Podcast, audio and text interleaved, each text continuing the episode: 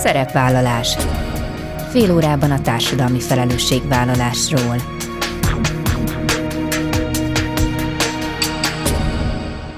Jó napot kívánok! Bíró Bori köszönti Önöket! Adásainkban hétről hétre példákat hozunk arra, hogy egy-egy cég vagy intézmény, netán magánszemély, milyen formában, milyen eszközökkel járul hozzá anyagi gondok, társadalmi problémák orvoslásához, az életminőség javításához, a fenntartható fejlődéshez. Így módon is kifejezve, hogy felelősséget érez azért a környezetért, amelyben él és dolgozik. Azokat az innovatív kezdeményezéseket és ötleteket ismeri el az IFKA társadalmi innovációs díj, amelyek régóta meglévő környezeti, egészségügyi, közösségi és más problémákra kínálnak új megoldásokat a helyi közösség számára. Az idei nyertesek közül ma ketten mutatkoznak be.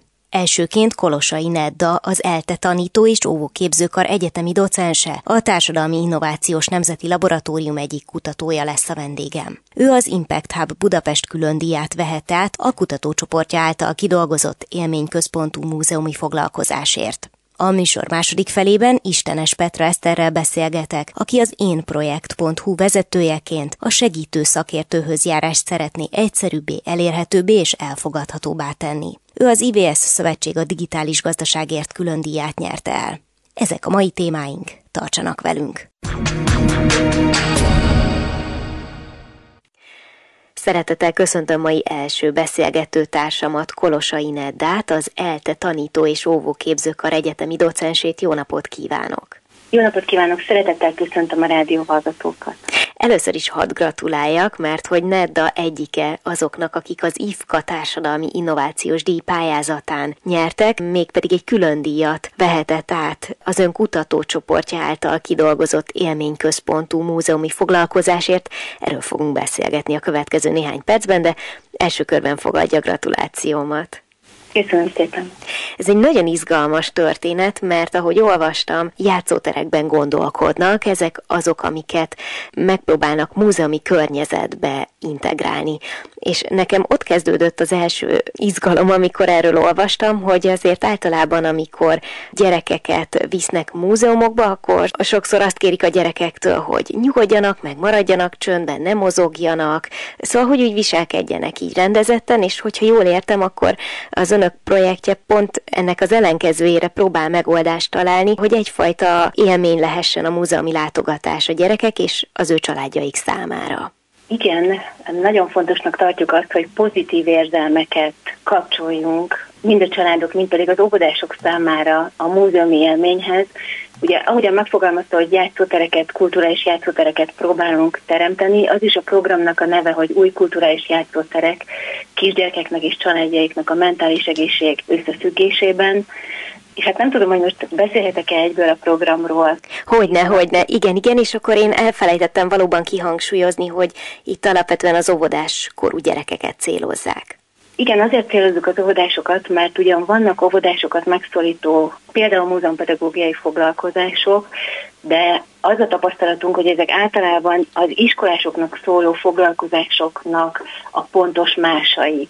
Mi pedig ezzel ellentétben arra törekszünk, hogy teljes mértékben az óvodásokra szabjuk ezeket a foglalkozásokat. Tehát például az ő csodákkal teli mágikus gondolkodásuk az, amire épülnek ezek a foglalkozások, illetve például az, hogy minden érzékszervre próbálunk hatni, tehát például a mozgással, a játékkal, a proprioceptív érzékelésre, akár egyébként a szaglásra, az illatokra, de a látásra, a hallásra, a bőrérzékelésre, mert hogy például az óvodás két lábon járó érzékszerv, illetve megszólítunk olyan nevelési területeket, mese, énekzene, mondokázás, verselés, amivel, mint ahogy említettem, pozitív érzelmeket kapcsolunk a múzeumhoz, mert ugye onnan indult, ami egyébként nekünk kutatási eredményünk is, hogy valójában nincsenek pozitív élményeik a jelenlegi egyetemistáknak, amikor a gyerekkorukra visszatekintenek, pont azért, amit említett, mert hogy mindig rendesen kellett viselkedni, mert hideg volt, mert kellemetlen illatok voltak, tehát hogy nagyon sokféle szempontból inkább negatív élményeik vannak a jelenlegi felnőtteknek a gyerekkori múzeum látogatási élményeikről, és ezt próbáljuk párhuzamosan felvérni. Tehát egyrészt az óvodásoknak pozitív élményeket adni, és ezzel azokat a pedagógusokat, illetve családokat, akik látják, hogy az óvodások nagyon jól tudják érezni magukat a múzeumban, meggyőzni arról, hogy vigyék oda a gyerekeket. És egyébként miért fontos az, hogy már ilyen kiskorban valaki múzeumot látogasson, és mondjuk vannak-e arra vonatkozó kutatások, tapasztalatok, hogy mit ad az óvodásoknak az, hogyha tényleg már egészen fiatalon találkoznak ilyen környezettel is? Hát azt gondolom, hogy nagyon fontos, igényes kulturális élményekhez juttatni már az óvodásokat is. Szerintem mindannyian tapasztaljuk azt, hogy jelenleg csökkent például a kis közösségek, például a helyi lokális kötődések szerepe a kultúra hagyományozásában. Azt is tapasztaljuk, hogy nő a generációk között is szakadék, csökken a párbeszéd, és például a tömegmédiumok által szabályozott kulturális piacok azok, amik megszólítják a gyerekeket és a családokat. És azt is tapasztaljuk, vagy én nagyon tapasztalom, hogy jelenleg a nagyon drága játékszerek a rajzfilm áradat korában mégiscsak a legdrágább a szakértelem és az együtt töltött minőségi idő.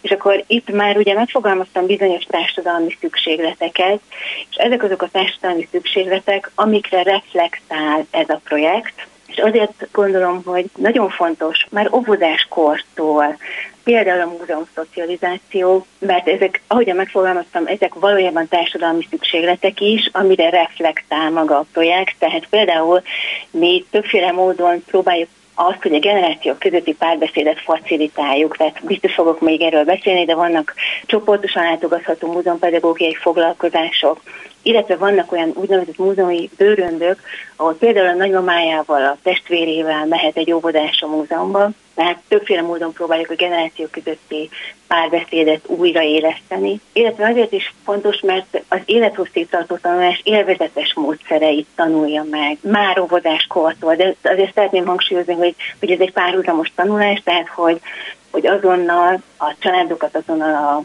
pedagógusokat is új viselkedés formákra szocializálja ez a projekt. Világos, és akkor jól értem azt is, hogy itt alapvetően nem feltétlenül arra van szükség, hogy egy csoport látogassa a múzeumot, mondjuk egy óvodai csoport, hanem az lenne a cél, hogy itt család vagy baráti társaság ugyanúgy tudjon egy ilyenben részt venni.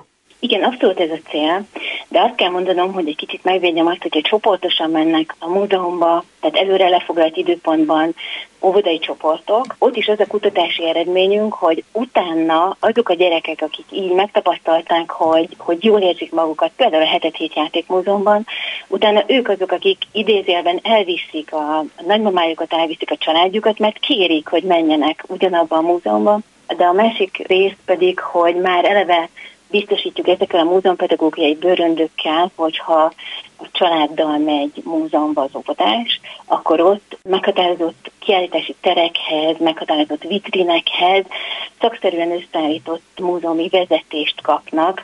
Ezt egyébként most a gyermekkultúra mesterszakos hallgatóink többféle szempontból is letesztelték ezeket a bőröndöket, amiket még 2017-ben alakítottunk ki, úgyhogy most már ennek egy ilyen kutatásra alapozott, hogy is mondjam, validálása is megjelenik, hogy tényleg jól érzik magukat a családjukkal, múzeumba érkező óvodások. Na és akkor még egy picit arról mesélne, hogy hogyan néz ki egy a, a projektben zajló foglalkozás. Tehát miben más, ugye említette már a múzeumpedagógiát, hogy egy picit ez attól más. Hogyan kell elképzelnünk, hogyha erre egy konkrét példát tudna mondani? Igen, nagyon szépen köszönöm ezt a kérdést. Itt úgy gondolkodtunk, hogy többféle művészeti ág, illetve többféle tudományterület találkozik szerencsésen a múzeumban. Ugye, ahogyan már említettem, alapvetően az óvodásnak a csodálatos, mágikus gondolkodását vettük alapul, és ezért például mindig van egy olyan keretmese, amit nagyon sokszor kortás meseíró írt az adott múzeumi térhez, az adott kiállításhoz, ez a mese végig ott tartja, ott fókuszálja a gyerekek figyelmét, és általában úgy épül fel, hogy van egy probléma, amit próbatételekkel megoldanak a múzeumi térben, és van a végén egy katarzis, egy, egyfajta megoldása az adott problémának, Ugye egyrészt a mese egy ilyen fókuszált állapotot hoz létre, biztosan mindenki látja maga előtt a mesehallgató gyerekeknek a kettős tekintetét, hogy rám néz, de nem ott van, nem abban a térben van, hanem ahová az a mese elrepítette. Itt a képzeletet szeretném kiemelni, tehát nagyon szép a magyar nyelv egyébként, hogy képesnek lenni, hogy tudok belső képzeleti képeket készíteni, és itt ezt szeretném hangsúlyozni, hogy ez például nem egy ilyen lárpul lár képesség vagy tevékenység a belső képzeleti képek alkalmazása, hanem például a hosszú távú, mondjuk az olvasásnak a megértése, vagy az önálló tanulásnak az alapja, hogy képes-e majd kisiskolás korában például belső képzeleti képeket készíteni egy gyermek, ezt mint pszichológus ezt most így el kellett mondanom, de hogy ez egy nagyon fontos része egy ilyen múzeumpedagógiai foglalkozásnak, ami általában 40-60 perc, tehát a mese az, ami az alapját adja, és ahogyan szintén említettem, megjelenik az éneklés, a mondókázás, a verselés, mindig egy szabad játék zárja le ezeket a foglalkozásokat, és mindig minden érzékszer az, amit megmozgatunk, illetve olyan kis feladatokat kell megoldania, általában csoportokban együttműködve a gyerekeknek, amik játékra épülő feladatok. Ugye a játék pedig azért rendkívül fontos ebben az életkorban, mert a játék egy olyan élettani állapotba szokta hozni az óvodásokat, ugye ez a csillogó szemmel, kicsit kipirult arc. Egyébként én ezt a szerelemhez szoktam hasonlítani, ezt az állapotot, mert én nem, nem lehet elfelejteni szokták azt is mondani, hogy szomjazza a tudást, tehát hogy egy olyan élettani állapotban van ilyenkor az óvodás, ami a legalkalmasabbá teszi őt a tanulásra, mert igazándiból bár az érzelmek szerepét, a művészetek szerepét, a pozitív érzelmeket hangsúlyozom, de itt valójában arról van szó, hogy nagyon sokat tanulnak ezekben a múzeumi terekben, ezeknél a múzeumpedagógiai foglalkozásoknál az óvodások, tehát itt az ELTE tanító és óvóképző kar oktatóinak mind a tudományterületi, mind a szakmódszertani tudása az mindig beépül ezekbe a foglalkozásokba. És univerzális annyira ez a program, hogy mondjuk az lenne a cél, hogy egy idő után tulajdonképpen bármilyen múzeumban integrálható legyen? Ez egy nagyon jó kérdés.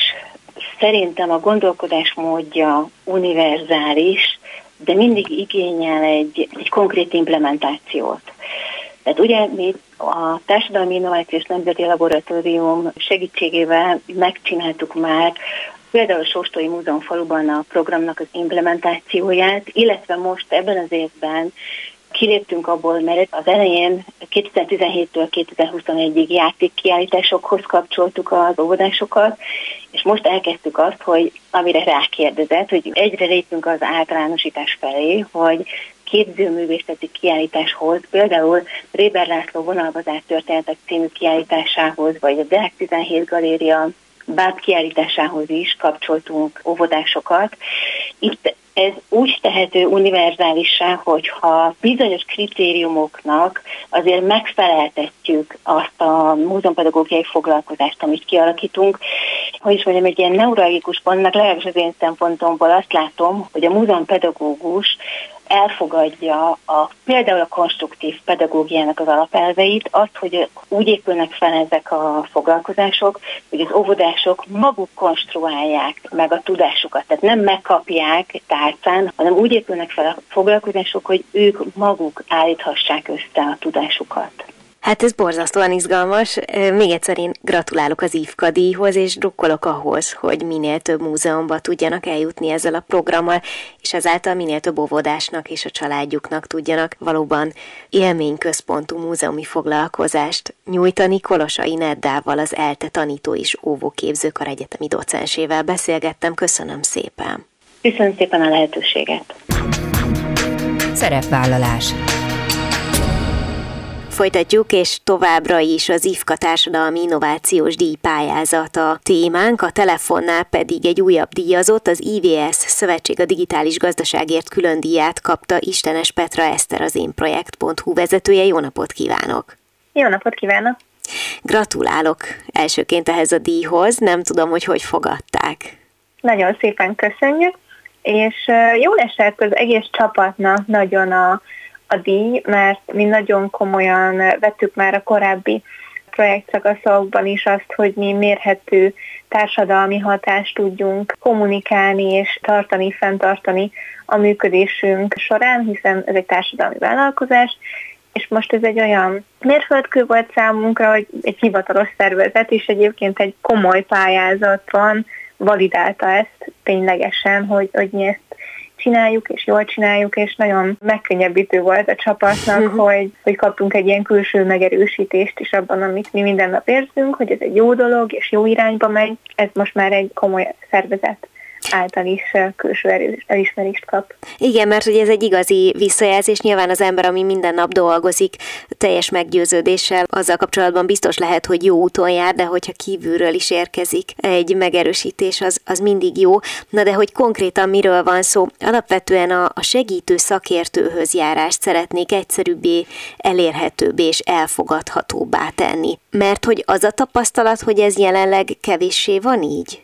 Az a tapasztalat, hogy segítséget kérni a legtöbb ember szemében még mindig egy ciki, stigmatizált és tabusított dolog, mind a mellett, hogy mindannyian vagyunk olyan helyzetben, amikor nem elég a szeretteink, a család vagy a barátaink támogatása, hanem egy olyan élethelyzetben vagyunk, ahol egy szakember jóval, jóval meg tudja könnyebbíteni a problémáinkon való túllendülést, vagy éppen a fejlődésünkben tud minket támogatni csak ezzel valahogy még társul egy ilyen gyomorgörcs, hogy mint hogy a segítséget kérnénk, akkor azzal kevesebbek lennénk, és ezt oldjuk fel gyakorlatilag a szolgáltatásunkkal, ahol úgy lehet nálunk segítséget kérni, hogy azzal másnak is segítünk.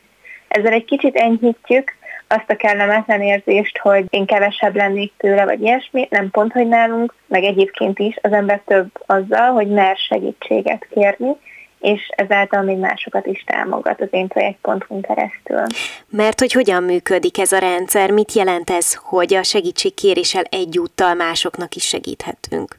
Az óradíjainkban van egy 25%-os adománykulcs, egy jótékonysági kulcs, amit mi visszaforgatunk arra, hogy a szakértőink, ők előszűrt szakértők, pszichológia, coaching és tanácsadás területén, vagy kompetenciájával és álláskeresésben, meg magánéleti elakadásokban segítünk az embereknek. Ők mind úgy dolgoznak nálunk, hogy vállalták, hogy hetente egyszer ingyenesen segítenek rászorulóknak, illetve mindenkinek megvan a saját lehetősége arra, hogy bizonyos jelentkezéseknél kedvezményeket adjon a szolgáltatásai áraiból, és mi, mint én projekt.hu, erre adunk felületet.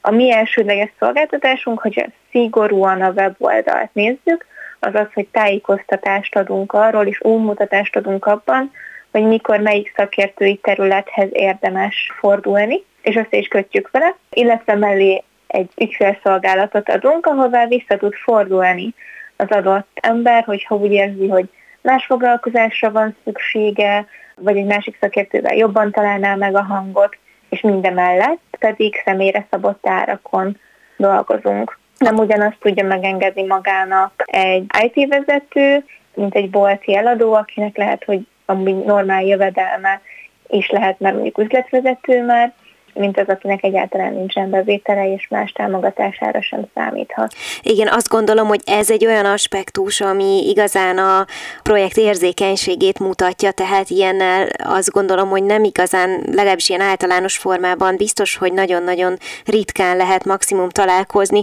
Ez az egyik, amit kiemelnék, a másik pedig, amit említett, és kíváncsi lennék arra, hogy azok a szakértők, akikkel dolgoznak, ők nyilván ugye tisztában vannak vele, hogy bizonyos összeg visszafordul jótékony célra, hogy ez számukra mit jelent, mert szerintem egy ilyen tudással dolgozni, és egy ilyen információval az ember háta mögött belevágni bármilyen munkába, az fantasztikus érzés lehet. Igen, és ez egy nagyon jó meglátás, mert maga a program az egyrészt dolgozik azoknak a jól létéért, akik jelentkeznek hozzánk, legyen az bármilyen minőségben teljes támogatójáron, kedvezményes áron vagy ingyenesen, de a másik oldalról pedig a segítő szakértők jól létéért is van ez.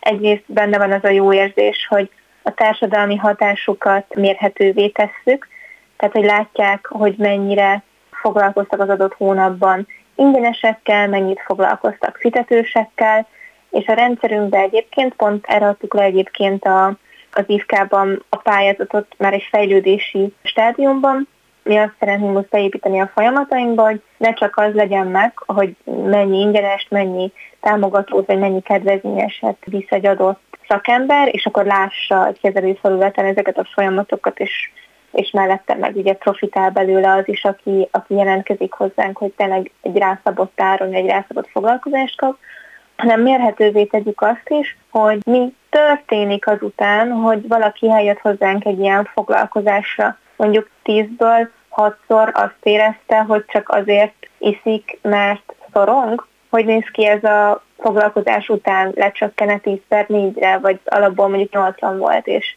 5-re csökken egy ilyen érték. Tehát megpróbálják visszamérni azt, hogy a csoportban jelentkezők, vagy a foglalkozásokra jelentkezők mit visznek magukkal. Igen, ez a következő státuszunk. Ez az, ami az előttünk lévő időszakban egy nagyon jó rendszer által a projektmenedzsment szoftverben most éppen megvalósul, és és gyönyörűen működik, és tényleg a másik oldalra is dolgozik a szakértői jól lét felé, mert hogy a segítőszakmában egyébként is nagyon gyakori, hogy ingyenesen segítenek a segítők, és hogy ki is égnek benne. Tehát ezzel is védjük mi is a hozzánk csatlakozó szakembereket, hogy figyelünk arra, hogy ők is fenntarthatóan tudjanak segítők lenni. Mik az eddigi tapasztalatok, hogy milyen jellegű problémákkal keresik meg önöket? Leginkább kettő talán nagyobb kategóriát már korábban említett a magánéleti elakadást és a, a karrier tanácsadást. Azt lehet mondani, hogy ez a két leggyakoribb probléma vagy ok, amivel önökhöz fordulnak? Ez a kettő legjellemzőbb, de ezen belül is nagyon sok altéma van nem kizárólagos, de nyilván van nekünk is egy a marketing fogalmak között szokott szerepelni az úgynevezett persona, nekünk is van personánk. Tipikusan azok szoktak hozzánk fordulni, akiknek egyszerre több problémájuk is fennáll, és nem tudják eldönteni, hogy akkor most karriertanácsadóhoz menjenek, vagy pszichológushoz, vagy egyáltalán nem biztos, hogy nem csak egy útkeresési dologról van szó. És mi magunk a rendszerünket úgy is építettük fel, mint hogyha az ember egy jelzőlámpa előtt állna. Piros foglalkozásokat ajánlunk akkor, hogyha valaki még egy mélypontot szeretne jobban megismerni és feldolgozni, a múltjában iratrendezni, sárgákat útkeresésben támogató szakemberekkel akkor, hogyha már tudják definiálni a problémát, de azt keresik, hogy hogyan lehet ebből tovább lépni, és zöldeket tanácsadásokkal, ez lehet egyébként mentálhigiénés tanácsadás is, nem feltétlenül csak karrier, hogyha az adott ember már tudja, hogy mondjuk adott esetben milyen irányba szeretne tovább menni az életében, csak nem tudja, hogy hogyan tudja ezt még jobban csinálni és fejleszteni így első hallásra ez egy roppant összetett és nagyon-nagyon átgondolt projekt, úgyhogy én borzasztóan kíváncsi vagyok arra, hogy Petráról mit érdemes tudni, hogy mivel foglalkozott azelőtt, vagy egyébként mi a, a hivatása, és hogy hogyan született meg ennek a projektnek az ötlete.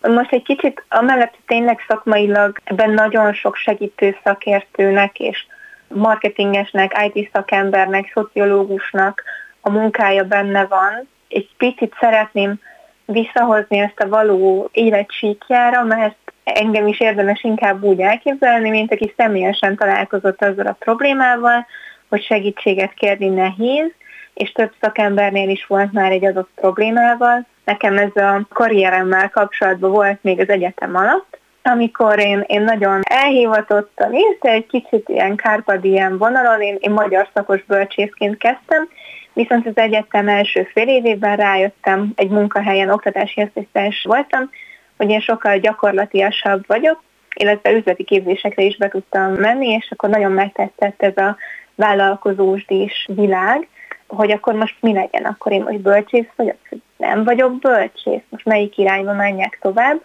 és akkoriban el akartam menni egy karriertanácsadóhoz, viszont sokkal összetettebb volt bennem ez a kérdéskör, mert nem csak azt jelentette számomra ez a pályaválasztás, hogy most konkrétan miből fogok megélni, hanem a, a családomat is nagyon úgy érdemes elképzelni, hogy ez egy nagyon nagy család, mi voltunk tipikusan azok, akik behívták a rászorulókat tényleg egy szelet kenyérre, vagy egy lecsóra az utcáról. A nagyszüleim nagyon ebben a mentalitásban neveltek minket, a másik oldalon pedig láttam azt is, hogy azért boldogulni is kell az életben is.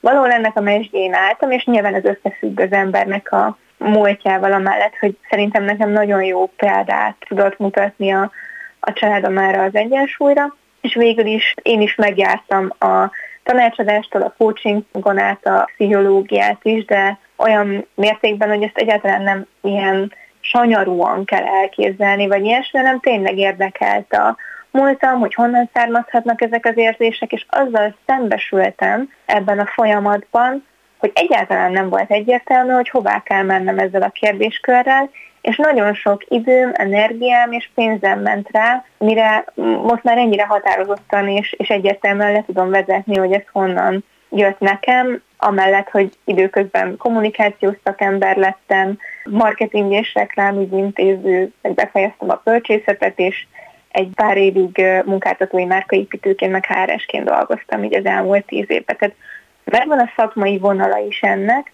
de sokkal inkább fontosnak tartom így a mindennapok során, hogy nagyon erősen megvan az az érzés, amikor az ember foglalkoztatja, hogy mi lesz neki a legjobb, és hogyan tudja personalizálni azt, személyre szabni azt, hogy milyen szolgáltatást vegyen végül igénybe. Nagyon szépen levezette, hogy hogyan jutott el a saját projektjéig, és ugyanez a műsor most nem a társadalmi vállalkozásokról szól, de azt gondolom, hogy azt is nagyon jó volt hallani, és jó volt valakivel beszélgetni, akihez ez a terület egyébként nagyon passzol, mert hogy talán Magyarországon ez még egy kevésbé ismert terület, úgyhogy én nagyon köszönöm, hogy megosztotta a tapasztalatait, gratulálok még egyszer az IFKA díjhoz, és sok sikert kívánok a projektjéhez. Istenes Petra Eszterrel az én projekt.hu vezetőjével beszélgettem, köszönöm szépen. Nagyon szépen köszönöm. Ennyi fért a mai műsorba, legközelebb jövő héten szombaton 13 órakor jelentkezem. Ha bármiről lemaradtak volna, az adást vissza tudják keresni a Klubrádió archívumában, és tudják, podcast formában is elérhető a szerepvállalás. Keressék a Spotify, a Google és az Apple podcastek felületein, ahol bármikor meghallgatható a műsor. Köszönöm, hogy velem tartottak, további kellemes online rádiózást kívánok. Bíró Borit hallották.